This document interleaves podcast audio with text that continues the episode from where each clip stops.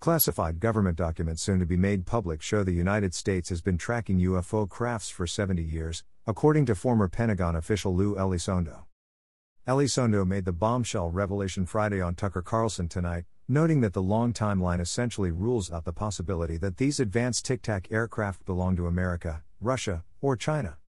This is a document that was obtained through the Freedom of Information Act, and it demonstrates quite clearly that we have had issues with these UAPs, unidentified aerial phenomena, at least since 1950, probably earlier, Elizondo told host Tucker Carlson. And this is official U.S. government correspondence.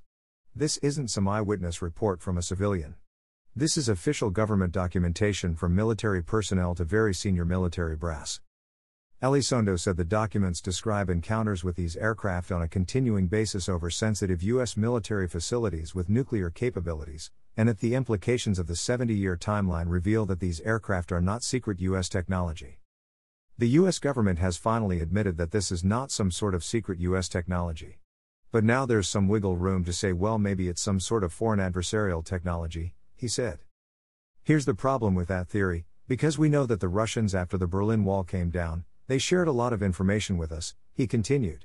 There was this five year period or so, this new romance between us and Russia where they shared a lot of their UFO information with us. And by the way, they were seeing exactly the same thing in their skies that we were. That leaves China as the only possible alternative, which Elizondo claimed is impossible when taking into account the state China was in during the 1950s, gripped in famine from the Great Leap Forward and with virtually no industrial technology. You're talking about a country that, for somehow in 70 years, has kept this technology that was at least a thousand years ahead of us, kept it secret, was able to deploy it against us all the way back in 1950, he noted, adding that encounters with these aircraft occurred more frequently once mankind entered the atomic age.